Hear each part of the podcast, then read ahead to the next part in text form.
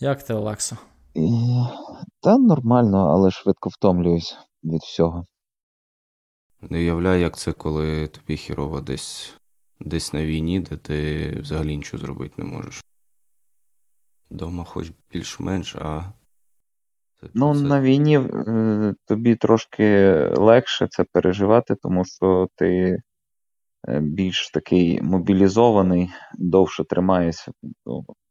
Навіть коли тобі зле, то ти з цим справляєшся.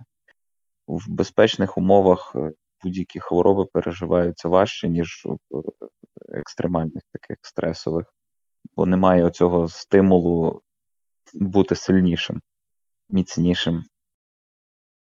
До мене вчора в гості приїхали друзі з LUMOS Orchestra, керівники. Прикольно. В одного з них день народження вчора був у Сергія. І я не мав що подарувати. Зняв шеврон з свого кітеля і, ну, ось тобі, дядько, це було в зоні бойових дій.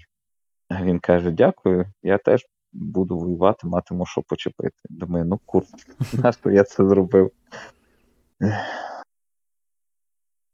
А він збирається, чи він так на перспективу? Ну, він збирається. Всі збираються. Він, як і всі, подавав запити, його не взяли. Не знаю чого. Але, ну, не, не всі мають іти, треба тил, тому що от вони організувалися і мені на, на фронт відправили сонячну панель. І це було дуже зручно, без генератора, без постійного доступу до розеток. Я міг зарядити протягом дня павербанк на двадцять тисяч, а ця панелька, ну, вона дуже компактна, я не знав, що вони настільки продуктивні. Заряджаєш, і двадцять тисяч вистачає зарядити телефон три-чотири рази. А цього при поміркованому використанні вистачає, ну, майже на три тижні. Коли нема зв'язку, постійного, ти дзвониш там раз на день або й менше, і по телефону там дивишся відео. Одна серія – це десь п'ять відсотків заряду батареї, фільм – це десь десять відсотків, а книжку читати – це, ну, п'ять відсотків на день, там три-чотири години читання. Так то це круто. Я ну що, всі в зборі? Та. Тоді привіт вам, безкрайні степи українського всемережжя! З вами сто вісімдесят п'ятий випуск подкасту «Вмістожер», він же «Словотік Вмістожер». Це шоу про здорове споживання вмістів. І з вами я, Олексій Мельник, Ігор Солодрай, Антон Шоломицький та Олександр Чернов. Привіт усі! Привіт! Привіт, Олекса, привіт, глядачі, слухачі. Не всі сьогодні жваві, бо хтось контужений, хтось лише недавно прокинувся, хтось не в гуморі, але ми будемо пробувати якось розбалакуватися. Мені це зараз дуже потрібно, бо тривалий час я говорив, як хотів сказати, як амеба, ну амеба зовсім не говорить. Я говорив дуже короткими реченнями, а зараз завдяки вам я роблю зусилля над собою і е, говоритиму довше. Сподіваюсь, я не вмру до кінця запису цього словотоку. І дуже сподіваюсь, що хлопці теж щось від себе вставлятимуть. Як у вас там настрій, як ви поживаєте? Хто почне? І всі такі, всі такі люб'язні, всі думають, хто, хто перший, хто перший. Я тільки но проснувся, от ти саме про мене казав. Так. Але я прийшов послухати, що ти розповів. Ну, я буду прийшов послухати тебе. Олекса вже в Телеграмі написав, що сидіти його слухати йому не підходить. Ні, ну я можу щось додати, у мене є що розказати, але все одно я думаю, що більшу частину цього випуску ми будемо слухати. І мені б так хотілося послухати, у мене там є що спитати у Олекси і взагалі. Може, щось він мене спитає. Я скучив, ну, друже. Е... Просто от я про це. Я теж. Я дуже зараз потребую людського спілкування. Я лежу у шпиталі в Тернополі. І до мене позавчора приходив керівник Panvox.Uey. Вчора приходили представники оркестру LUMOS Orchestra.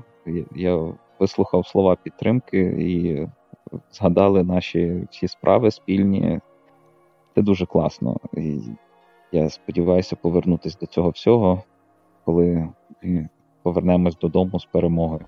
Олексо, розкажи, будь ласка, що з тобою сталося, тому що я впевнений, багатьом слухачам це цікаво і не всі в курсі. Е, я контужений, я повністю цілий, в мене нічого ззовні не пошкоджено, але є підозра, що пошкоджено мозок. Останнім пострілом з танку, який прийшов за стіну бліндажа, де я сидів на спостережному пункті, мене сплюснуло, і тоді я не надав цьому якогось значення. Через два тижні в мене почала боліти голова, а ще через два тижні я почав хитатися, порушилась координація, і зараз я не можу сам ходити рівно, я ходжу з милицями. Якщо без милиць, то я ходжу і хитаюся як трифід із Дня трифідів. Ось, це дуже неприємно, це дуже принизливо, багато людей мені намагаються допомагати, давайте ми вас на візку повеземо, ось вам рука, ось спирайтеся, це все дуже і дуже ганебно. Ось, особливо, коли там допомагати мені беруться пенсіонери, чи бабуся вісімдесятитрирічна, яка теж пережила контузію, висловлює мені слова підтримки. А що кажуть лікарі? Вони не можуть знайти, в якому місці пошкодження, бо ем ер те хороше, аналізи крові, сечі хороші. Ще нейрохірургія за мене не бралася, а лор теж сказав, що все добре. Ну, є проблеми з очима, очевидні, самі очі збільшені і всередині пошкоджені, всередині очного яблука. Я трошки погано бачу лівим оком. Це теж з'явилося і посилилося після цієї контузії. Мені боляче самому голосно говорити, боляче слухати, як хтось говорить голосно. Всі різкі звуки викликають головний біль, в мене постійно шум у голові.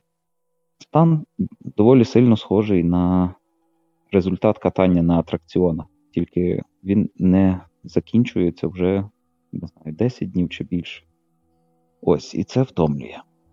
Сходити Я... в туалет – це втомлює. Сходити по каву – це втомлює. А як ти це переживаєш? Ти там, якщо ти лежиш просто, там тобі якось допомагає, це легше стає? Чи, чи так, таких, так, так. Відсутність, відсутність подразників, затулені вікна, нема людей, нема спілкування, нема фізичної активності і більш-менш нормально. Найкраще мені в сидячій позі, з головою опущеною вперед. Найкраще для голови, але тоді не витримує поперек так довго сидіти. Мені страшенно хочеться ходити, я хочу бігати, я хочу тренуватися, я хочу жити, але зараз це все обмежено. І мене відправили з того місця, де ми стоїмо зараз, лікуватися до Тернополя. Тут дуже хороший персонал, дуже хороші умови. Я задоволений і маю велику надію, що я скоро відновлюся і зможу повернутися до виконання своїх обов'язків. А які прогнози, ну, перспективи лікарів на твоє одужання, що вони кажуть в цьому напрямку? Щось нічого не кажуть, бо ще не знають. Це як?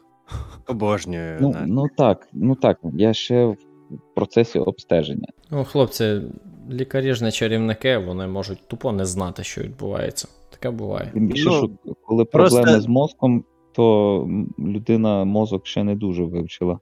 Mm-hmm. Так. Стільки збігів. Ну, вибач, скільки скільки друзів, скільки ходять, і мало кого кажуть, ну, ми не знаємо. Хочеться тебе якось підбадьорити, Олексо, але не знаю як. Ну, те, що я, те, що я усвідомлюю, що мене... Вміст виходить споживати? Виходить, але трошки важко, бо мені треба одне око так заплющувати, коли починає особливо сильно двоїтися. Але я, я стараюсь, я стараюсь. Ну, темпи споживаю. Я, я читати не можу, я книжку, книжку не читаю. Бо я пробував, мене вистачило на десять сторінок, і мене знудило, я припинив. А так, то серіали дивлюсь, в ігри граю. Але ігри тільки з низькополігональною графікою, де мало деталей, бо інакше я не, не встигаю зчитувати, не розумію, що бачу. Кажу, якщо око закривати такою, боже, піратською пов'язкою, легше не стає?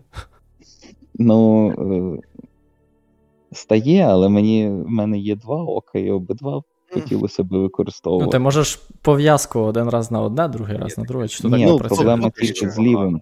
Проблема тільки з лівим, праве. А, ясно, хоча вони ясно. Там і в правому щось побачили. Ну, я крапаю краплі, і стає ніби легше.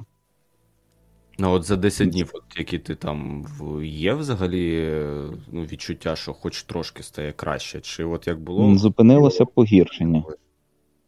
Ага. Зупинилося погіршення, але так, я кажу, коли що... ти прийшов, туди було погіршення? Коли я починав лікуватися, я прийшов до лікаря сам і нормально. У мене була легка дезорієнтація і головний біль та нудота. Крапельниця зняла мені нудоту, але головний біль і запаморочення лишились, а потім мене почало сильніше хитати, потім я взагалі став такий, ну, не дуже до ходіння. І треба на щось спиратися вперед. Бо якщо я пробую стати рівно, мене завалює назад. Я постійно пробую відновити рівновагу, смикаюся вперед і падаю вперед. Тоді я смикаюсь назад, щоб відновити рівновагу, і мене далі несе назад. І я йду і хитаюся вперед-назад. А від цих хитань струшується голова, і вона посилює, ну, посилюється в ній біль. Ну все. Та про стан мій, це ж не стосується теми вмістожера. Та ні, ну чому? Просто я, я, завжди, я завжди чую, знаєш, контузія, контузія. Ну я якось ніколи не уявляв, що це таке, і відверто ніколи не ліз в інтернет шукати, тому що, на щастя, ну, знаєш, типу, тебе це не стосується, близьких це не стосується, тому, ну, нащо тобі ця зайва інформація. От, і коли ти почав писати, розказувати про свій стан, то я, насправді, був дуже здивований, тому що, ну, я якось по-іншому собі уявляв це поняття контузії. От, ну, тому, є здається, люди, в яких немає порушення координації після контузії, в яких немає болю, але вони втрачають зв'язок з реальністю, починають робити недоречні дії у невідповідних місцях. Як, як приклад, мій знайомий, мій друг, побратим, з яким ми разом були і прильоти всі ловили, то він, з ним все добре, він добре почувається, але він просто вимикається і починає там, зняв штани, змішав їх з їжею, зробив салат з гральних карт, сказав, що йде чергувати, і ліг спати. Це один із інцидентів. Буває, що людина просто встає і йде кудись. Навіть там, де немає стежок, дороги. Коротше, зовні це може проявлятися як завгодно, тому що це травма мозку. Угу. Очевидно. Так. Це типу хвилею ударною... Так, ну це струс мозку. Пошкоджується. Це струс так. мозку. Пошкоджується мозок. Сильний. Угу. Чуєш, хотів пожартувати, от коли ти розказував про свій стан, що ти стояти не можеш. А може, чуєш, може ти просто бухати почав і не хочеш визнавати цього? Ні, я якраз бухати не почав і... А може поможе? Е... А може треба? Я... Ні, ні, хлопці, ні. Ми Жарт, жартуємо. Бухло Олексій, більше я не сприймаю, не розумію людей, які е, якось схвалюють алкоголь. Е, більше не розумію е, поняття елітний алкоголь, всякий алкоголь херовий. І не буває безпечної дози, не буває поміркованого споживання. А це те... Всяке вживання алкоголю – це алкоголізм. Якось ти став радикальнішим в цьому напрямку. Щось так, сталося? Так, тому що, по-перше, я завдяки повній відмові від алкоголю, навіть пива, сидру, отримав набагато кращий сон. Я не встаю туалет вночі, я маю глибокий сон, я висипаюся дуже малою кількістю годин, коли це треба. При потребі легко знову засинаю, коли є можливість, і відновлюю сили через те, що мозок не пошкоджений алкоголем. Це перше. Друге, я побачив, що відбувається на війні з людьми, які постійно п'ють. А п'ють на війні дуже багато. І ці люди повернуться додому і будуть розказувати, що це з ними зробила війна. Але ні, це з ними зробила їхня тупість і їхня залежність. Тому, якщо ви зараз в мирних умовах толеруєте алкоголь, раджу докласти зусиль зовсім невеликого і відмовитися. Побачите, як життя стане значно кращим. І якщо алкоголь в вашому житті – це радість чи не єдина, то у вас проблемки. З ними треба дати раду. Я проти, напевно, сухого закону. Люди зсередини мають до цього прийти, ззовні їм ніхто не має забороняти щось. Ми маємо до самополіпшення дійти власним розумом. Але я бачу, що об'єктивно, якщо ти можеш собі не шкодити, то просто не шкодь. А алкоголь тільки шкодить. Позитивного ефекту нема. Ну, в мене насправді подвійні враження, тому що з однієї сторони те, що ти описував у своєму у своїх мемуарах з приводу історії твоїх побратимів, да, то я повністю, в принципі, погоджуюсь з твоєю думкою. Мені так само стало стає не по собі, коли читаєш твої слова про те, що ми толеруємо це з дитинства, що ми навчаємо дітей наших чокатися, шмокатися, і ти розумієш, що, в принципі, ти на ну, я так само на цій на підсвідомості не спеціально виявляється, що це толерую. Ну, в нашій родині якось, ну, ми вживаємо алкоголь, але прийнято, ну, напевно, прийнято це робити, ну, як то кажуть, зважено і дозовано. От. Це не виправдання, це просто, якби, розказую свій досвід. Але в той же час, от коли почалася війна, да, я можу сказати, що у зв'язку зі стресом, з всією, ну, з цими всіми моментами переживання, страху і всього іншого, от був вже введений сухий закон, да, ніхто нічого не вживав. І, ну, звісно, що на підставі всього цього дуже часто сварилися.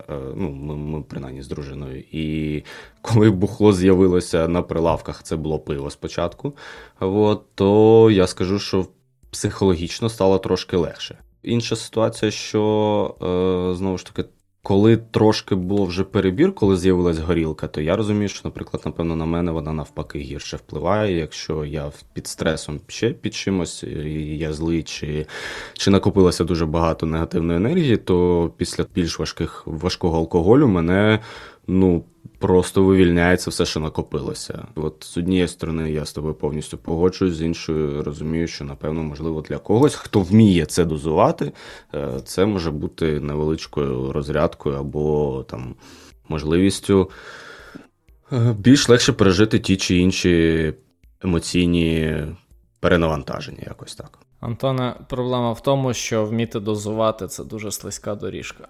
Це омана. Омана. Я не вірю, що є люди, які настільки, та, настільки добре себе контролюють, що вони ніколи не можуть зісковзнути. Ну, я по своєму прикладу можу сказати, що вчора там у брата дружини, у його дочки було день народження, відповідно, вони нас запросили, там багато людей було, ну, достатньо людей. Ну, я в якийсь момент свідомо кажу, що дружині, типу, ну, по-перше, я хлопцям кажу, які наливають, кажу, що, ну, горілку пили, кажу, так, досить, ну, мені, я цю пропущу, цю пропущу, тут мені половинку, тобто в мене немає цього, ой, блядь, налили повну рюмку, треба її бахнуть, бо що ж там люди скажуть. Ні, хай люди йдуть по, по полам, якби... п'ю для себе, а не для них. От. І потім в якийсь момент я кажу, що давайте, дружині, збиратись, тому що я розумію, що, ну, мені досить все, я, типу, не хочу далі себе через муку. Лю- люди далі сиділи, вживали, от, але ми пішли. Але я повністю погоджуюсь, що, ну, це іноді важкувато, буває, втрачаєш цей момент, особливо коли, е, ну, якісь там дуже-дуже близькі люди, друзі, з якими ти там давно не бачився, і хочеться, з ними можеш поділитися якимись думками. Існує море інших напоїв, які можна пити. За моїм спостереженням, це давній ритуал, який зберігся ще від того, як тварини ходили до водопою. Це спільне розпивання. Суть не в тому, аби пити щось, що змінює твій психологічний стан, а в тому, аби ділити з кимось безпеку, відчуття безпеки, що ти тут можеш пити, тут хижаки на вас не нападуть. І пити мається на увазі саме відновлювати вологу в тілі. Алкоголь вологу не відновлює, розумієш? А навпаки сушить. Слухайте, ви так і кажете, ча- ча- немов, немов не можна трохи пити. Ну, тобто, так, для настрою. Тобто, якщо треба пити, то вже треба пити. Ні, ну, зазвичай цим закінчується. Ну, не знаю, ні, ну, у мене так, не знаю. І от вже скільки е, часу, просто я так контролюю це, цей момент. Мені треба це контролювати, тому що... Побачимо, ну, що в коментарях будуть казати. Я певен, що більшість буде захищати помірковане споживання. А, гаразд. Я ні. побачив, що... що це рано чи пізно людина, яка помірковано споживає, вона переступає якусь межу, Мені здається, Олекса, що кожна людина, яка споживає, вона буде вважати, що вона споживає помірковано. Навіть ну, ті, хто нажирається так. до, до виборів. Ні, ну просто до, до якщо є наслідки е, на ранок чи взагалі під час, то це вже можна сказати, що він не вміє. Тобто... Дивись, це твоя суб'єктивна думка. Він вважає, що якщо він не вмер, значить він вжив помірковано. Розумієш? Мало того, він вважає, що він ще й загартувався алкоголем, що він пережив, що він мужній і сильний. Для багатьох людей, за якими я спостерігав на фронті, пияцтво – це ознака здоров'я і е, чоловіча риса. Що от чоловіки, вони такі. Мужність, вона проявляється саме у здатності випити багато алкоголю. Я не розумію цієї логіки, але це є. І вони за це тримаються. І вони так само стверджуються. Або вони так компенсують щось, що вони переживають. Оте, що я написав в мемуарах, мало два ефекти. Один, хлопці, яких я описував, ну, висловили мені недовіру і догану. І спитали, як я збираюсь далі з ними жити. І я попросив їх сказати, що із написаного не є правдою. Вони сказали, що ну, все правда, але не на часі, нам зараз за це може прилетіти. Замість того, щоб відмовитися, робити те, за що може прилетіти, вони вирішили, що проблема в мені, тому, хто про це розповів на весь світ. Нехай, але є інший ефект. Моя мама подзвонила і вибачилася за те, що вони от, привчали нас з дитинства до пияцтва, тому що я описав нашу, нашу сімейну традицію, як діти з дорослими сиділи і набувалися. Вона зрозуміла, що проблема була не в тому, що дітей допускали до дорослого столу, а в тому, що не треба було взагалі це все випивати і зводити застілля саме до пиятики. Ось. І це дуже добре. Моя дитина вже не толерує алкоголь, і коли я пив пиво при ній, то вона висловлювала мені дуже багато зауважень. Тепер я її не розчаровуватиму і показуватиму їй приклад чоловіка, який вона потім, напевно, розглядатиме, коли обиратиме собі свого супутника. І це класно, коли, знаєш, я думаю про її напарника наперед, роблячи з себе той зразок, який мені подобається. Головне, щоб їй подобалось. Ага. А чим, до речі, закінчилась історія твоя, от після того, як ти розказав світові про пияцтво твоїх, ну, хотів сказати, одноклубників? Ось я в шпиталі. Вони тебе відпиздили все ж таки, так? Ні, мені ніхто кривди не завдав, ми тільки поговорили. А на них якось вплинуло? Ну, ти можеш сказати, що хтось там... Один відмовився перестали. Один перестав. Бачиш, я думаю, що це вже непоганий результат. До речі, з того, що мені подобається зараз брати до рота, мені вчора принесли дуже клас, класний смаколик. Вчора мені принесли яловичий лаваш у яєчному млинці. Ну, по суті, це налисник. Хто знає, що це таке, ну, в яєчний млинець загорнуто в якусь начинку.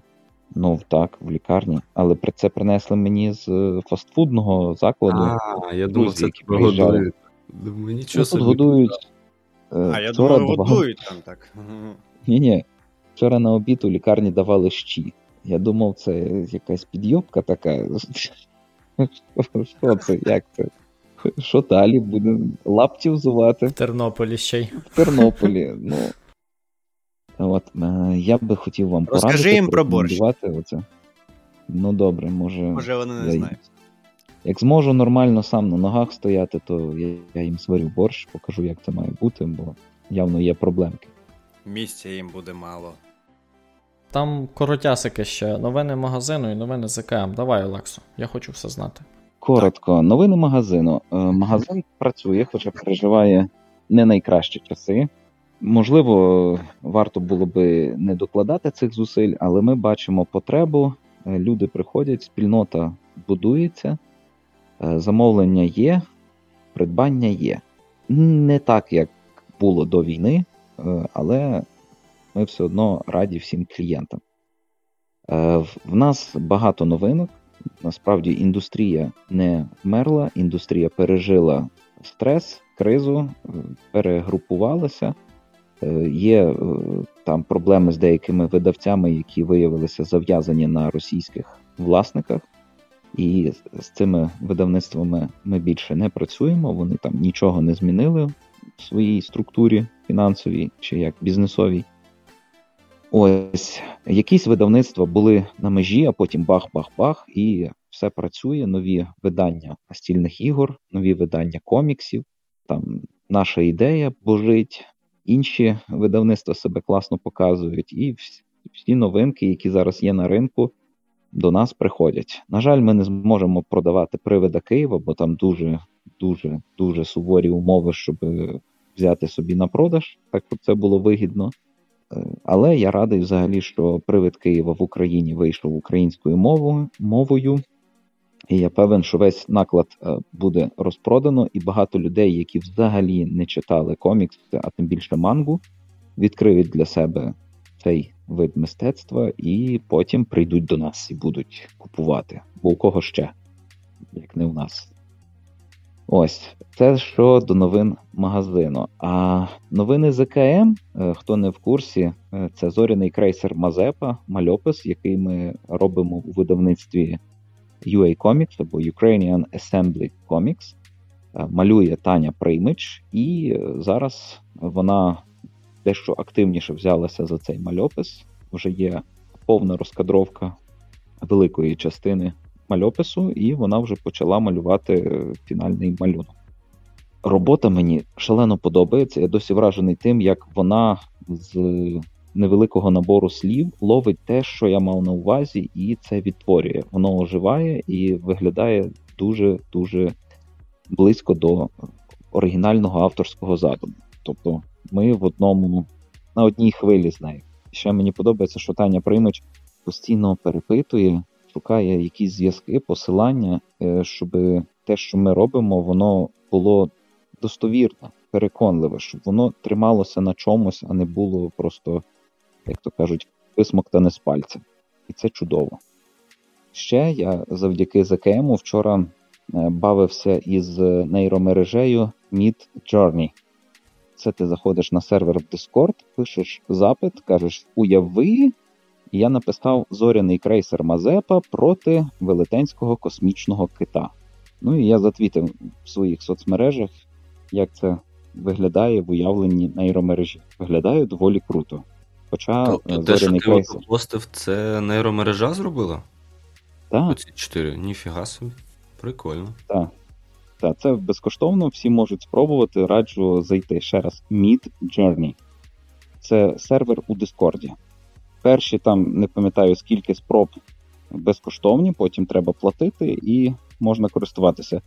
Картинку можна поліпшувати безкінечно довго, можна писати уточнення, можна просити більше подробиць, і нейромережа буде все детальніше і детальніше малюнок допрацьовувати. Я бачу, що там люди сидять годинами, і один малюнок підправляють, підправляють, і воно потім виглядає як щось довершене, що створила людина. Хоча, якщо ти якийсь час розглядаєш цей малюнок, то він має ефект лиховітної долини. Тому що ти бачиш, що той, хто це створював, а це нейромережа, він не розуміє, що бачить. Він робить подібність. А подібність не є першоформою. Не знаю, як. Коли дивишся на абстрактне мистецтво, чи дивишся там на картини імпресіоністів, там же ж не, не фотореалістична дійсність, але ти відчуваєш погляд людини, ти відчуваєш фіксований образ якийсь, якусь ідею, а тут його нема. Це бездушна, бездушна картина, як би можна було сказати. Ну або це мій страх перед технологіями, що вони заберуть у людей можливість творити. Бо те, що вони намалювали за одну хвилину, оці арти, людина малювала би кілька годин або і днів. Ні, ну ви, я вам кажу, спробуйте цю штуку, придумайте свій запит, свою історію, свій опис і подивіться, що він зробить з цим. Ну, правда, треба писати англійською. Мені чомусь Ось. перше, що спало на думку, це... Порнуха, я знаю, мені теж. Ні, насправді я стримався. Я чомусь подумав щось на по типу «Смерть Путіна», потім згадав, що я всю ніч срав, і Ой, мені уявилося, стільки... як він От срачка в Путіна, щось в такому дуці. Збитий російський літак і тому подібні. Там теми і образи люди створюють. А чуєш, скажи, будь ласка, твій Крейсер Мазепа взагалі, я розумію, що це творчість, що так важко сказати точно, але коли взагалі планується там фінальна стадія його? Вже є якісь такі строки? Зараз оптимістичний прогноз через рік. Ніхера наступного літа ми будемо, ну я так, так що до наступного комікону ми якраз, ну просто нема сенсу якось раніше щось видавати, бо це новий тайтл, це нове найменування, його важко розкрутити, люди з обережністю до нього будуть ставитися, тому треба використати максимум медійних можливостей для його висвітлення. Така найближча можливість буде на прийдешньому коміконі у дві тисячі двадцять третьому році. Це вересень. Тому до літа воно буде надруковано, у вересні буде презентація і будемо вже продавати. А так довго, тому що сам творчий процес багато часу займає? Чи... Там три тисячі шістсот кадрів, може більше. Ніхера собі. А воно взагалі ну, рентабельно? Ну, там... Воно рентабельно ну, може бути з, ну, там, з мінімальними якимись перспективами, бо мені здається, що... За прогнозами рентабельно. Дивись, видавець на мене не накладав взагалі ніяких обмежень. Я просив задати мені якісь рамки. Угу. Мені дали повну творчу свободу. Тобто те, яке воно вийшло, це, якщо воно вийшло не дуже, це повністю моя провина. Якщо вийшло дуже, це повністю мій тріумф. Ну, я також Тані. Тому що це спільна творча робота, ми поділимо всі лаври і всі, всю критику надвоє, порівну. Воно вийшло таким, яким вийшло, через те, що так хотілося. Як воно буде продаватися, ну ми побачимо. На жаль, форма змінилася від первинного задуму, бо вирішили видавати малими частинами. Ну, вони будуть доволі великі, але це малі частини від загального обсягу. І видаватися воно буде на момент, коли вже буде створено значну частину, і вона готуватиметься до друку. Але перш ніж надрукується наступна частина, треба, щоб продалася якась частина першої частини і так далі. Тобто перша частина заробляє на друк другої. Таким чином цей проєкт з погляду бізнесу буде убезпечено. Ну і все залежатиме від українського читача, чи готовий він. Але я запевняю, що в світлі всіх подій війни Росії з Україною, цей, ця космоопера дуже і дуже зайде нашому народу, а можливо і не тільки нашому. Я дуже хотів би, щоб він перекладався. А ти от ти повністю вже все написав? От я розумію, що так, Таня ще малює. Вона написана вже давно. Завершена, так? Так, вона завершена. Є Біблія Всесвіту, є хронологія історії. Історія а. Всесвіту охоплює сто три тисячі років. Я всі сто три тисячі не описував, на щастя для вас, для читачів, бо я не Толкін. Але я постарався продумати, що відбувалося за цей час, і якось це все пояснити, і найяскравіші моменти викласти в роман. Всесвіт виявився доволі життєздатний, і в ньому вже є задум на ще два великих твори. Не таких великих, як Зет Ка Ем, менших, але буде трилогія. Ну, кожен твір буде цілком самостійний, тобто його можна буде читати в, в будь-якій хронологічній послідовності. Ну, тобто, це мій план десь на п'ять років. А чи не було бажання там внести якісь корективи у зв'язку там з війною? І там Було, було, але редакторка сказала, що ні, заспокійся. Ні, мені дуже прикро, бо багато з того, що зараз відбувається, я вже показав там в сценарії. І мені вже ніхто не повірить, що це було написано до цієї війни. Але нічого дивного, що я це все передбачив, тому що те, що робить Росія, вона так робить уже не перше століття. І я не Ванга. А спробуй. Але, але я там описав самознищення російського народу, і я дуже пишаюсь цим. Я страшенно хочу, щоб нас читач це побачив і отримав те ж задоволення, яке й ми, коли створювали це. І коли ми обговорювали нюанси цього самознищення, це було неймовірно. А, чуєш, ще хотів спитати, але ти кажеш, що це, боже, як його, привид, привид Києва, да? Що великі обмеження. Які саме обмеження, якщо це не секретна інформація? Ну, для, того, щоб, для того, щоб вигідно було продавати його, треба взяти на магазин велику кількість примірників. Тоді дадуть відповідну знижку. Ти зможеш продавати комікс, щоб от заробити щось на націнці. Угу. Ми, як маленький магазин, такого собі дозволити не можемо, бо в нас не такий великий обсяг продажів. Тому ми не можемо собі це дозволити. То й все.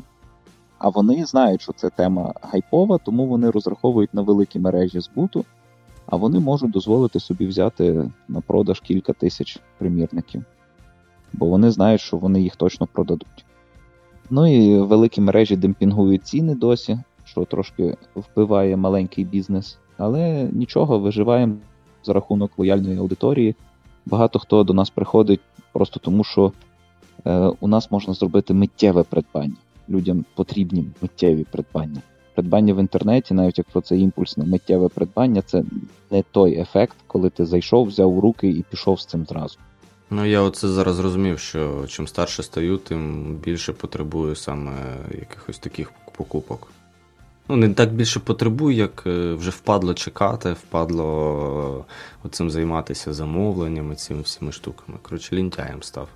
Але замовляти у нас теж можна, і ми радо виконуємо замовлення. Мені подобається, що люди з нами напряму спілкуються, і ми по-людськи їм пояснюємо, що до чого, що з чим пов'язано, які змісти. Надаємо консультацію. А, в мене є тема на цей випуск, основна. Я зараз, спілкуючись вже чотири чи скільки місяців із зрізом суспільства, яким є армія, зрозумів, що те, що ми з вами називаємо популярною культурою, нею не є в Україні.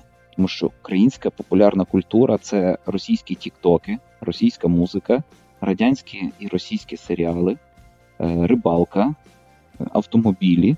І тьолочки, тьолочки, тьолочки, і слина з рота отако, тьолочки, тьолочки, тьолочки. Оце популярна культура. А не Marvel, ді сі, Dark Horse, Lego, Star Wars. Ні, ні. Олексо, ти ж розумієш, що ти зараз говориш про зріз людей, яких ти зустрів на війні. Ну, але... Так? А це ж не репрезент... Ну, це дос- досить випадкова вибірка, але вибірка чоловіків саме, так? Які пішли воювати. У жінок там інакше, так? У жінки якраз по Марвелу і ді сі. Я, я маю на увазі не це. Я маю на увазі, що для того, щоб мати якусь репрезентативну вибірку, що таке популярна культура, треба брати зріз всього суспільства, а не якоїсь підмножини. Розумієш? Чекай, чекай, дай я думку свою доведу зараз, бо я собі вважав, що у мене є ось оточення, мої ровесники, ви всі мої ровесники, так? Ні, я за тебе молодший, ну, років на десять. Молодший. Ну, ну менш, менше з тим. Все одно близький. Що вони всі є носіями оцієї поп-культури, чи її ретранслятор, її сприймача. Але там я зустрічаю людей, які живуть зі мною в одному часі, які від мене, ну, трошки старші або трошки молодші, і вони там не бачили «Гру престолів», навіть не знають, що це. Вони не всі знають, що таке аніме, взагалі, що, що називає аніме. Багато хто не грає у відеоігри. Та, ну, більшість, більшість не грає у відеоігри. Взагалі, ні на телефонах, ні на чому. І я зрозумів, що популярна культура в Україні не є популярною. Нам ще треба дуже багато працювати, щоб це все занести. І нам це потрібно, бо це саме культура. Культура актуальна. А ти думаєш, це суто в Україні так? В інших країнах інакше? Чому вона тоді називається поп-культурою? Для мене це загадка. Ну, для мене теж, тому що виявилося, що вона не є популярна. Вона дуже-дуже нішева. І мені вона подобається саме через те, що вона така нішева. То це от для обраних, що ти знаходиш своїх чуваків десь. Я он зустрів медика, який є тренером з нашого фітнес-центру в Коломиї. Він зараз там на війні, ми з ним говорили про Warhammer. Він великий фанат Warhammer, він робить діорами по Warhammer, друкує на три-ді принтері різні сцени. І це дуже круто. Ми сиділи разом, гортали журнали по Warhammer'у, і ну це крутіше за порно. Це, це така відверта відвертість про Warhammer.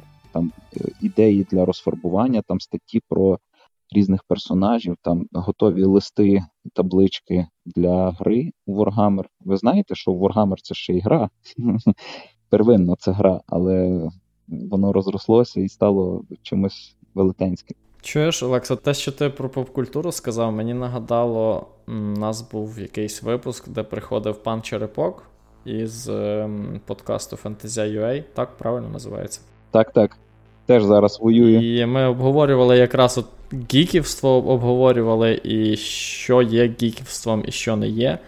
І ми тоді якогось такого висновку дійшли, що ніби те, що колись називалося гіком, чи гіківською культурою, якщо так можна висловитись, воно стало набагато ширшим, набагато більше людей можна зарахувати до цього кола. Але з того, що зараз ти сказав, виходить, що незважаючи на те, що гіківство стало більш популярним, його все одно ще не можна називати всюдисущою популярною культурою. В Україні так? Воно не стало масовим, так. Хоча Комік-кон показав, що сорок тисяч людей зібрати можна. Це добре. Це нічого в порівнянні з, там, з цією ну, Україною. З крокамільйонною країною це дійсно нічого. Ми можемо більше. І в цьому, мабуть, полягає велика місія вмістожерців. Ми маємо не тільки бути споживачами, ми маємо людям пропонувати. Ми повинні про це розповідати. Кожен із нас має десь написати якийсь відгук про те, що спожив. Кожен з нас має закликати когось пограти в настільну гру. Кожен має показати, що кооперативна гра на Nintendo Switch чи на PlayStation це круто, і це не страшно, і це може будь-хто. Якось, якось так. Ну, а для, для чого це? Ми... Чому ми це винні? Я просто тебе спитав, тому що поясню своє, своє питання. Е, я повністю з тобою погоджуюсь з те, що ти сказав до цього, що дійсно популярна культура не є у нас популярною, тому що серед мого оточення е, ну, мало хто грає в відеоігри, мало кому подобається, ну, як мені, наприклад, Marvel. Те, що ти сказав, російська, російський TikTok, рибалка, машина, от оце прям слова передав. Да?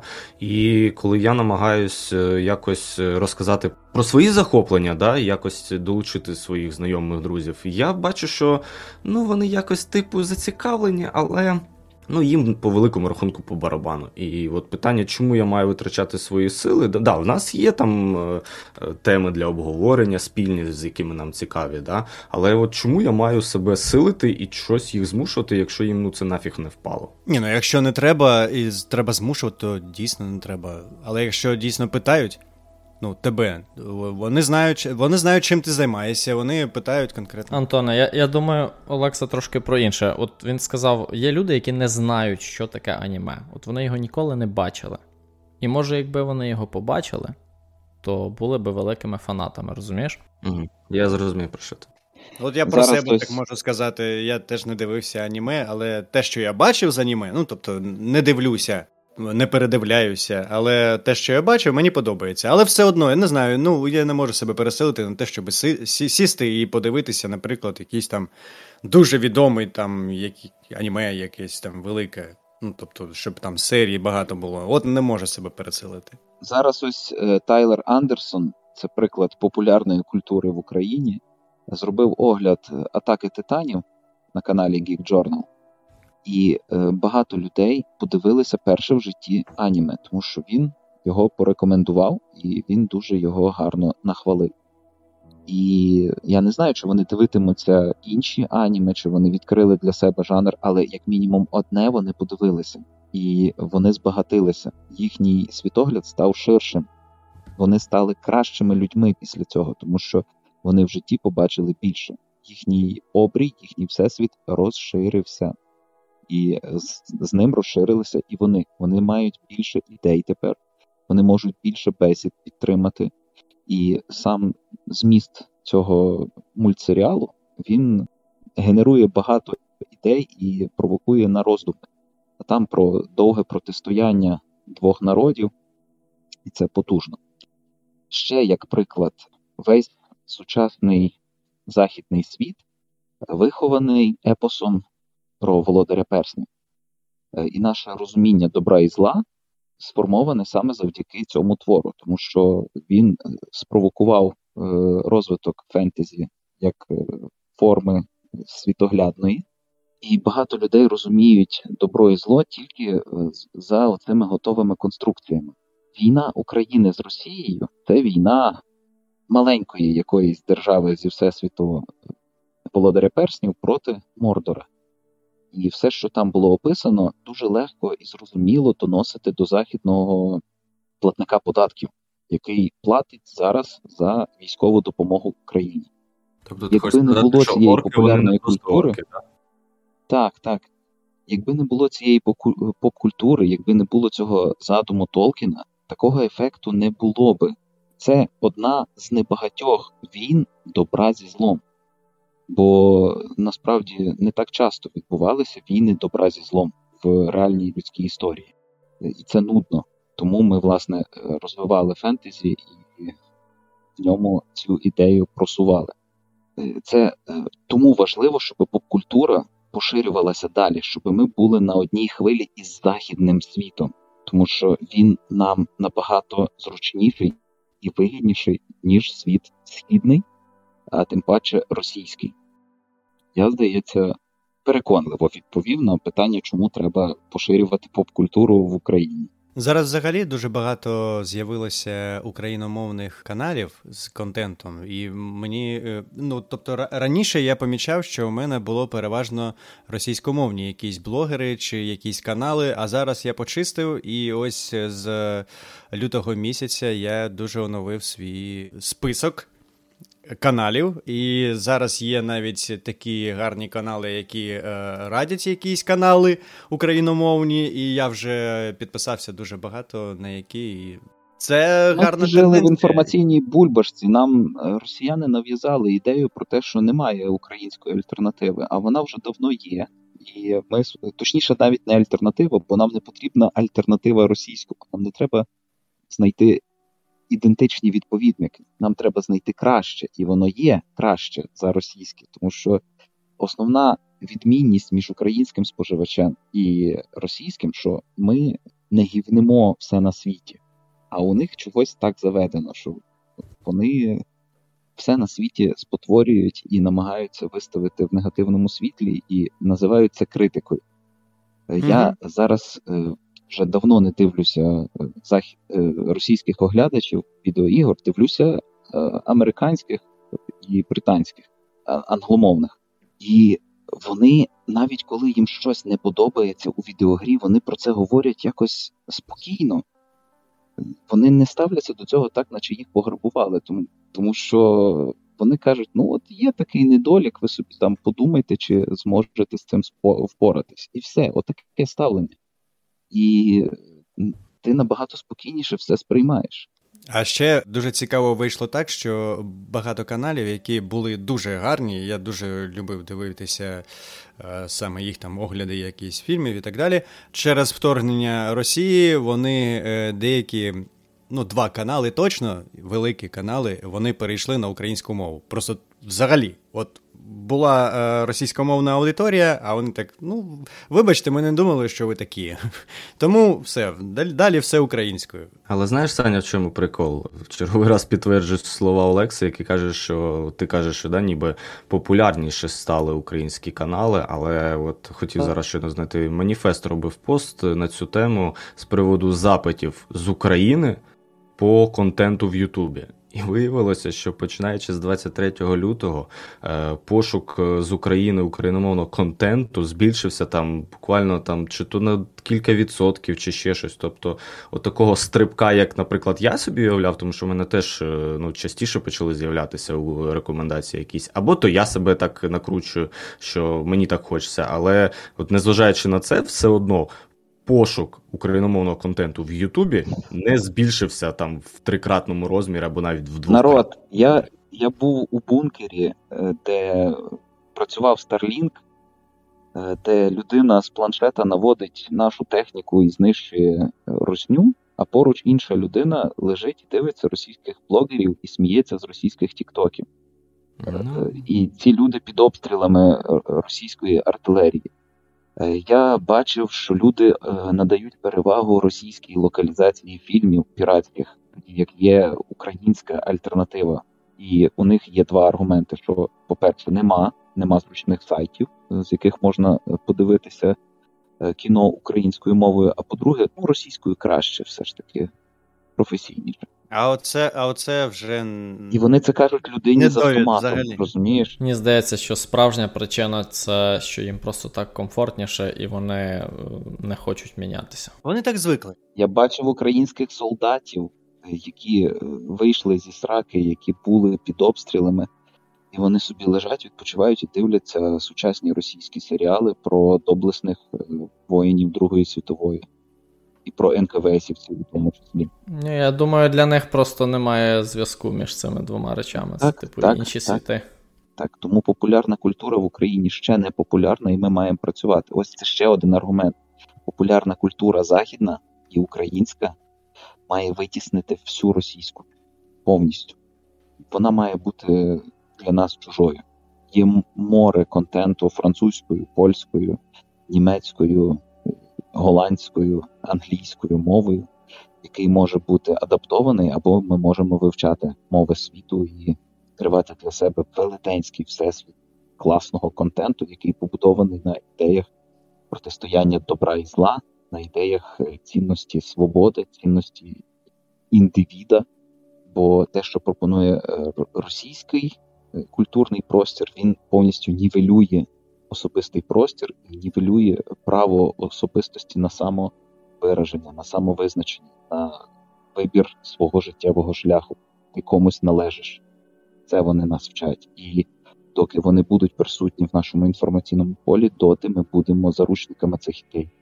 Ось ще один аргумент, чому потрібно поширювати популярну культуру. Ну, зараз не актуальні, їх, їх новини для нас не актуальні, і тому мені здається, що потрохи, і зараз все ще інтенсивніше, люди будуть переходити на україномовний контент, тому що це актуальні новини для нас. Просто не хочеться, коли раніше, наприклад, я дивився новини російські, я вмикав і дивився загальну інформацію про ігри, як коли що й виходило і так далі. Зараз ми вмикаємо, ми дивимось, як щось вкрасти, як де торрент скачати, як все не працює, як усі винні з усього світу, а вони ні.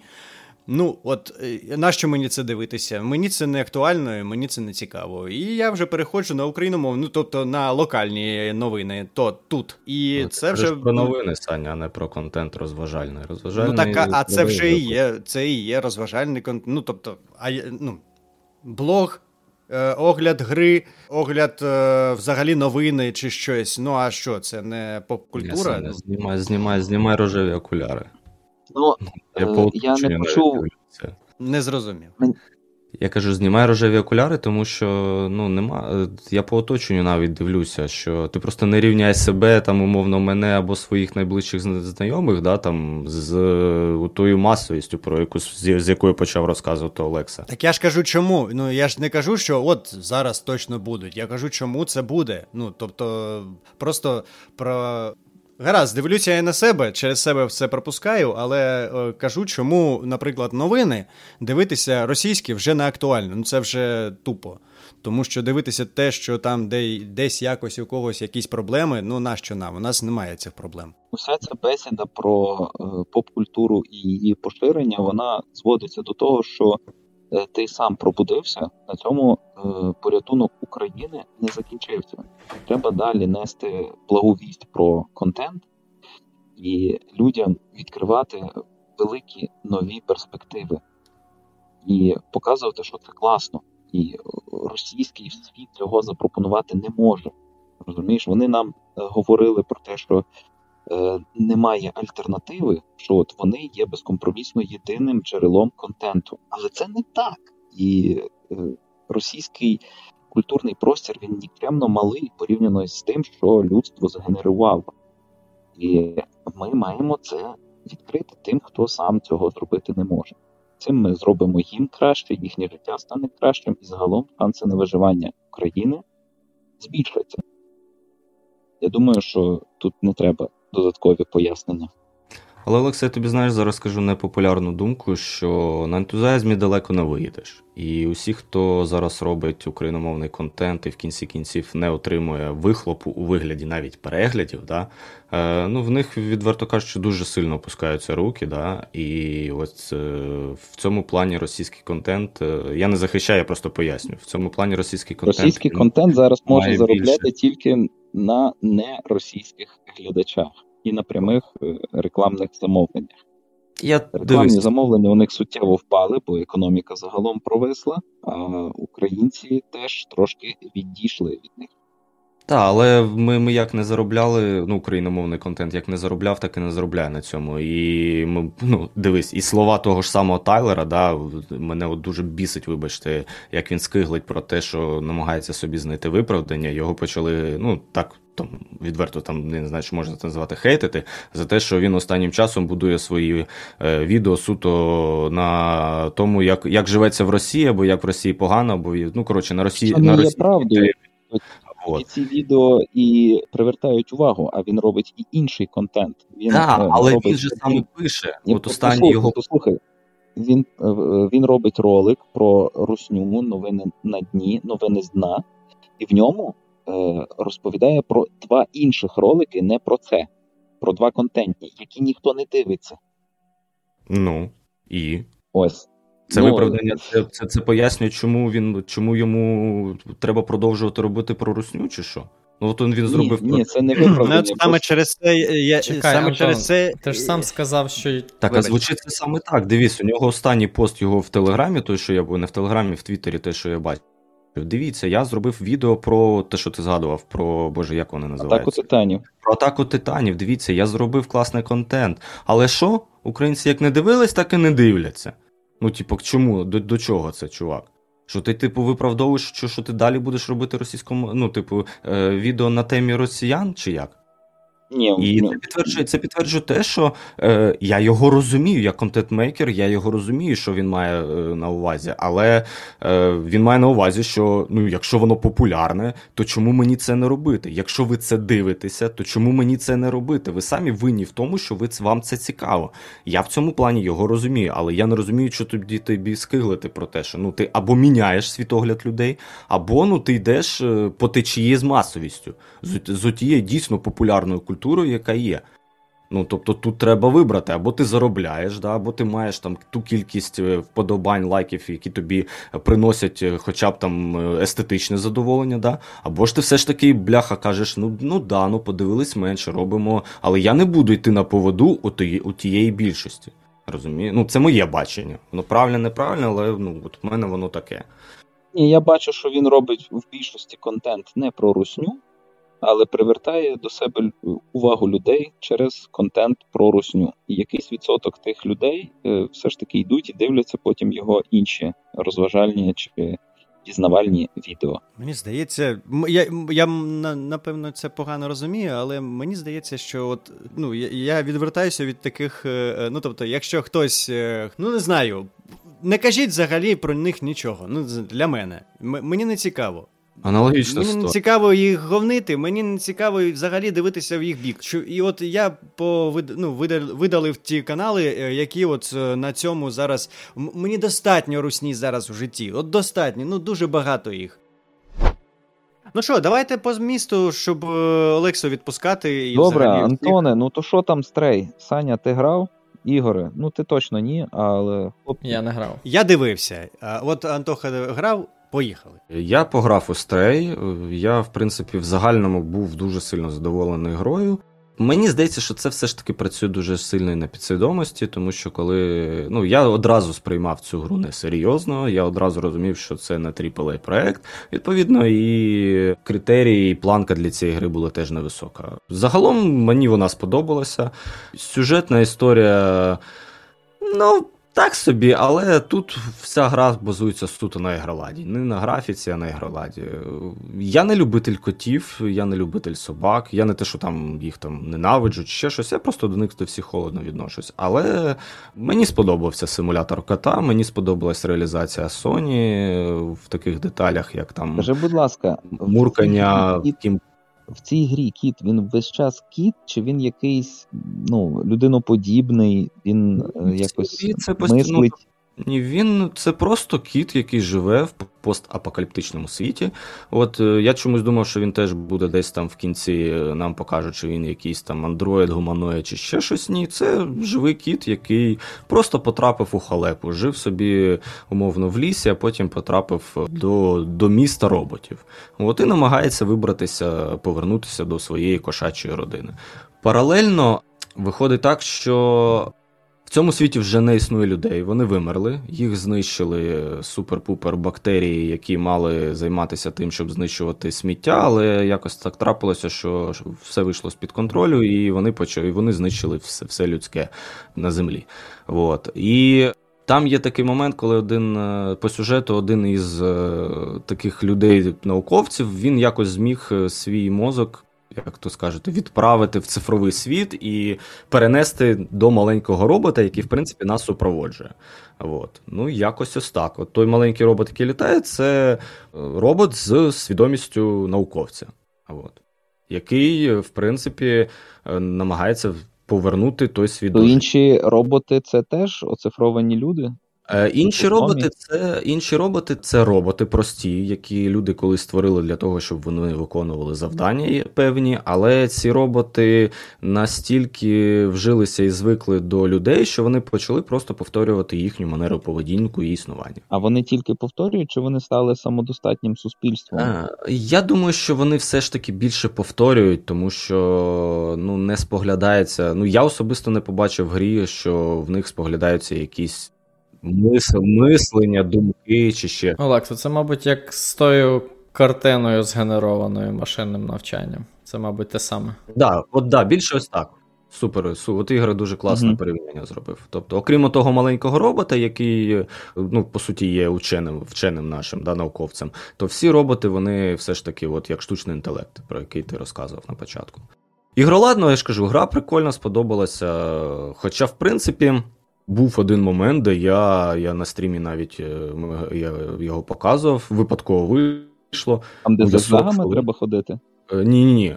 Там треба було знайти капелюх в магазині. Я цей магазин знайшов, але як до нього потрапити всередину, я намагався розібратися, ну, без перебільшення сорок хвилин. Тобто це було на стрімі, був розум. Саша, да, здається, його звуть? Олександр. Олександр, да, Саша наш підписник, і, ну, чесно, якби не він, то я би, ну, не мучив себе сорок хвилин пошуків, він просто, знаєш, там, ми перепитав, тобто був якийсь діалог, і тільки завдяки Ютубу я знайшов рішення, хоча до цього жодного, жодних проблем у мене не було. Здається, здається, моя дівчина, яка проходила, вона саме на цьому моменті теж кричала і зайшла в Ютуб, і теж, от, ну, це означає, це щось розробники не так зробили. Ну, це, якщо... це, реально, це реально пройоб розробників, тому що, ну, для того, щоб потрапити в магазин, мені потрібно було зайти в якийсь інший магазин, там сидів чувак, спав, мені треба було залізти на верхню полку, скинути йому на голову ящик, щоб він прокинувся, пішов до цього магазину з капелюхами, щоб взяти ящик, в якому потім він, я мав застрибнути, і він мене мав занести всередину. Ну, камон, блін. Ну, ну звідки я мав це знати? Ну, ну якось. І, і там оцього робота, коли ти застаєш, ти його можеш викликати, і він тобі підказує, що робити далі.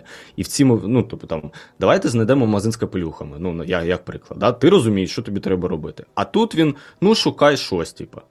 Конкретних підказок не було. І сорок хвилин, ну, якось, я ж повторюся, це реальний профтик розробників. Але і пройшов я гру за шість-сім годин з, з великим, ну я ж кажу, загальним задоволенням на одному диханні, а потім, ну, типу, платина є невеличка така, там кілька завдань треба зробити, в принципі, все, ну, друге проходження там менше, ніж за дві години, думаю, якраз його зроблю, там плюс якісь, буквально в мене декілька там ачівок було не виконано, і там є дві ачівки, де треба тобі пробігти локацію, щоб оці зурги-хуюрги, як я їх називаю, щоб вони жодного разу на тебе не настрибнули. І я зайшов... Але я е, зрозумів, що це ти для платини робив, і тому це... Да, це то для платини, ну тому що, я ж кажу, там для платини залишилось, ну я не знаю, там три-чотири ачівки. З них, е, ну, на момент, коли я пройшов гру, може там п'ять-шість, але була одна з них, типу там, кіт має годину поспати. Ну, він ліг спати, і я поклав геймпад. От, тобто там, ну, якісь, знаєш, такі примітивні, там, не сильно, там, сто раз м'яукнути, ну, ну, бігаєш ти, м'яукаєш, ну, там, ще три, там, сто раз стрибнути треба було. Тобто, по суті, для платини мені там залишалась взагалі фігня. Але оцей рівень, де треба було на початку гри пробігти, щоб жодного разу він на тебе не застрибнув, ну, я зайшов, там, подивився, люди пишуть, ну, да, я там п'ятнадцять-двадцять, ну, там, хтось сорок хвилин на це витратив, там, п'ятдесят попиток, е, спроб, хтось каже, та я з першого разу, ну, думаю, ну, я що, тупий, дурний, не зможу пройти, тим паче, що є відео, гайди, де показують, куди бігти, де повертати, зігзагами біжи, там під стінку, там ще щось. Але, блядь, є одна локація, де вони постійно на мене стрибають. Тупо постійно. Я от е, по, по е, лічильнику гри подивився, напевно, це я зараз ловлю себе на думці, що трохи збрехав. збрехав. Я не три години проходив, а дві, тому що година була, коли в мене кіт просто спав. Але все одно дві години я намагався пройти суто цей рівень. От. Я бігав цими зігзагами в, ту, в тій локації. Ну, я пробігав кілька разів там. Ну, за весь час я, може, разів вісім-десять пробіг. І мене ловили далі. Але далі я проходив. Ну, коротше, в мене просто срака палала так. Тому що, з однієї сторони, ну, я розумію, що це не коштує, ця гра моїх нервів. Вона не коштує стільки часу, скільки я на неї витратив. Але, блін, ну, е, знаєш... Антоне, але ще раз, це для платини. А от загалом гра як? Ти її можеш рекомендувати? Вона зайде людям? Вона Диві. потрібна? Загалом, та, загалом я би цю гру рекомендував навіть для придбання. Вона, здається, коштує там вісімсот гривень. Да? А... Але нащо її придбавати, якщо вона є у підписці? Ну, тим паче, в підписці. От. Але там хтось там на ПК, якщо грає, ну я в будь-якому випадку раджу її грати, раджу проходити все ж таки на геймпаді, тому що, повторюсь, ти... елементарний звук м'яукочок кота з геймпада, він реально, ну, занурює тебе в атмосферу. І прикольно, коли, а, знаєш... А DualSense? DualSense я маю на увазі. Ні, ну як, щось реалізовано? Дивись, насправді DualSense, мені, я вважаю, що можна було реалізувати значно краще. Тригери працюють, коли кіт починає шкрептися там по стінках, ковдру, там, килими чи ще щось. Але от саму вібрацію мені, звісно, що хотілося б більше. От. Підтримка в DualSense лише от тригерна, невеличка вібрація і динаміки. Оце той випадок, коли від динаміків, ну, я прям аж, я аж тащився, як то кажуть. Хлопці, а гучність, динаміка геймпада якось регулюється, бо я його так не чую. Так, так, так, там є, там налаштування, заходь, там є і інтенсивність вібрації. Треба і... буде якось, бо... Я завжди, я завжди кручу цю штуку, тому що я люблю, коли воно гучно, ну, тобто передає, якщо треба, щоб там воно було по грі, то гарно, коли воно дуже гучно йде. Але увечері... Але ж ти знаєш, так, коли ти навушники підключаєш, то він не працює. Так. Ні, я Олексій купив. Ні, це я в курсі. Я про те, що коли я дивлю, граю в гру з телевізора, звук з телевізора, то я mm-hmm. динамік геймпада не чую зовсім. Там є налаштування. Там часом є сюжетні звуки важливі.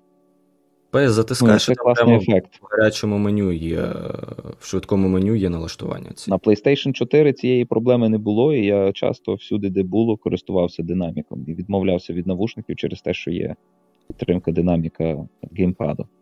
Ну, спробуй, може, дуже... може у тебе динамік погано працює, тому що, як, як я зрозумів, DualSense крутий геймпад, але він ламається так швидко, що у мене два геймпада вже з аналогами проблеми були. Я вже ремонтував їх. Це я закінчу. Можна так, скажу, давай. Що ще мені дуже сподобалася атмосфера і арт-дизайн гри. Незважаючи на те, що, ну, відверто, граф... графічно гра не претендує на якісь там супер-пупер технології, да?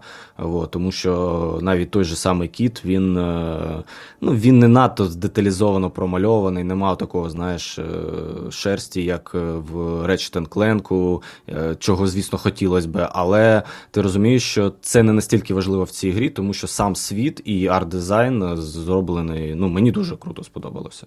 От, тому, взагалом, я рекомендую цю гру пограти. Вона, я, дивіться, ще таке невеличке уточнення. Коли я почав у неї грати, я думав, що о, це та гра, якою, якою я зможу зацікавити свою дружину пограти на PlayStation. Черговий раз мав такі надії і спроби. Але потім я зрозумів, що гра не настільки легка, як мені здається, і от коли наступає той момент, що ти не знаєш, куди йти, а тебе реально гра не підказує, вона тебе не веде за лапки, і коли наступає момент, коли ти не знаєш, що робити, і ти вже ніби перестрибнув по всім кондиціонерам, по всім дахам і усім ящикам, реально у людини, яка не грає, може виконати бажання забити і сказати, та ну нахер, йдіть в сраку.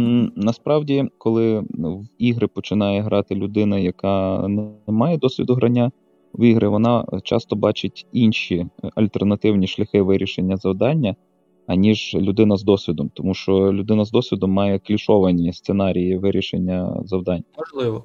Можливо. Моя дружина, яка має менший ігровий досвід, часто виручає мене в таких ситуаціях через те, що вона просто має інше бачення. Ну добре. Що у нас ще по контенту? Я би порадив... Все, я, як завжди, відмовляюсь від більшості того, що я там накидав, бо ми вже скоро, скільки, півтори години чи дві? Вже є півтори. У мене вже години. Півтори, так. Ну от-от, а Ігор, у Ігора пізна ніч. Я хочу порадити вам гру ексклюзив Nintendo Switch. Хоча ні, вона раніше виходила на іншій платформі Nintendo. Дуже дякую за рекомендацію, Олекс. Так, так, ну давай ми послухаємо. Це гра з великої букви. Тобто гра-гра. Гра як взірець гри. Називається The Legend of Zelda: Skyward Sword. Це наразі найкраща Зельда, в яку я грався. Через те, що вона має мало контенту. Ну, точніше, не мало, а достатньо. Вона поміркована, вона стримана. Це доволі велика гра на двадцять-тридцять годин. Це знову історія про велику видатну Зельду, яка є великою силою в великому протистоянні великому злу. І історія про Лінка, який своїми зусиллями може спрямувати вектор застосування цієї сили. Я так розумію саму історію, саму концепцію всіх ігор «Легенди про Зельду». Тут Лінк є учнем Академії лицарів. Вони живуть в повітряному місті над хмарами, і коли досягають повноліття, їм видають їхнього птаха. І вони стрибають на цього птаха просто з краю свого міста і літають на ньому на інші повітряні острови та навіть спускаються на поверхню землі під хмарами. А колись давно у цьому світі була війна, і богиня поклала цій війні край та заклала там всякі артефакти на майбутнє. Зараз щось пробуджує древнє зло, і Зельда, як втілення богині, чи як обраниця богині, має щось цьому зарадити, але разом з тим вона може і сприяти відновленню цього зла. Ну, це я так розумію зараз, я ще до кінця сюжет не пройшов.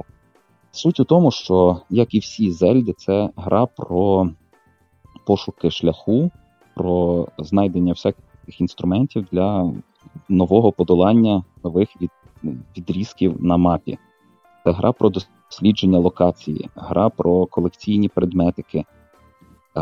Це неймовірної краси гра, при тому, що графіка там доволі примітивна. І зараз в Зельду я граю в тому числі й тому, що я її можу бачити і розуміти, що я бачу. Бо, наприклад, Відьмак третій я лишив через те, що зараз я погано сприймаю деталізовану графіку.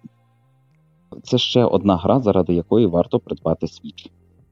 Ну і якщо б була можливість пограти десь на іншій платформі, то, звісно, спробуйте. Тому що це доволі старенька гра, але при цьому вона має багато свіжих концепцій. Зокрема, мені сподобалась реалізація бою. Вона, коли ти хочеш когось вдарити, тобі треба смикати стік у напрямку, в якому ти хочеш, щоб рубав меч. Причому напрямки є вліво, вправо, вверх-вниз і по діагоналі ще чотири напрямки. І є ще удар вперед, укол. І ти мусиш реагувати прямо на те, що перед тобою. Тобі не підсвічують підказки. Просто ворог зараз заблокував удар справа, значить тобі треба ударити зліва. Але тобі треба самому до цього додуматись. Багато геймплейних геймплейних можливостей тобі ніяк не пояснюють, ти їх відкриваєш експериментально, логічно. Тут є фізика, і це зачаровує. Я бачу, що багато ідей, які зроблені у Skyward Sword, потім перейшли у Breath of the Wild. Це велика гра, просто вона виявилася завелика для мене. І я вирішив, що «Легенда про Зельду» — це не для мене. А Skyward Sword повернув мені знову зацікавлення цією концепцією. І ще раз кажу, що це гра з великою буквою. Є недолік. Це дизайн облич персонажів. Це кошмар. Японці мають якісь проблеми з розумінням того, як мають виглядати персонажі, але Зельда і Лінк намальовані класно. Вони приємні. Всі інші — це просто гейт, зліплена з гейді. Не знаю, чому так, але чомусь у японців так є. Є інші всесвіти японські, в яких, принаймні, всі персонажі витримані в єдиному стилі. Зельда не той випадок.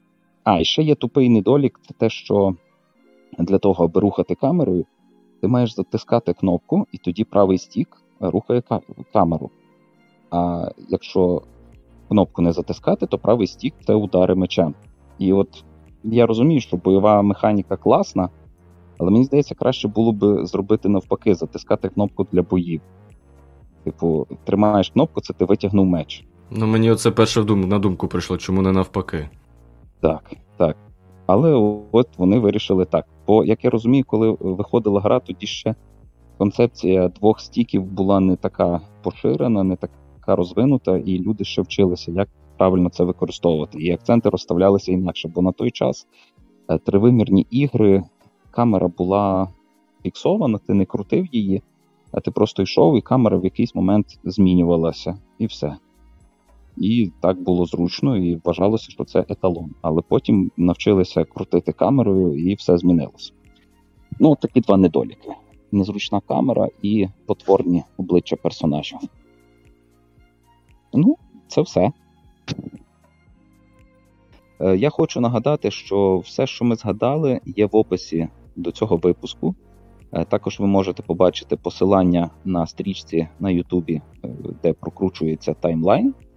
Нас можна підтримати на Patreon, можна скидати прямі донати. У нас є гаманець на біткоїнах. Сподіваюся, він ще працює. Працює. В нас можна купляти мерч. Хоча, о, мені вже крапельницю принесли.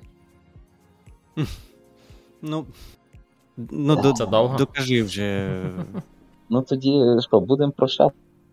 З вами був Олексій Мельник, Антон Шоломицький, Ігор Солодрай і Олександр Чернов. Це був черговий випуск Вмістожера. Па-па. Па-па. Олекс, радий був тебе почути дуже швидше. І дякуємо глядачам, і до нових зустрічей. Хлопці, вам теж дякуємо. Дякую, па-па. Па-па. Па-па. Бувайте. Крапельницю йому принесли. А що в крапельниці?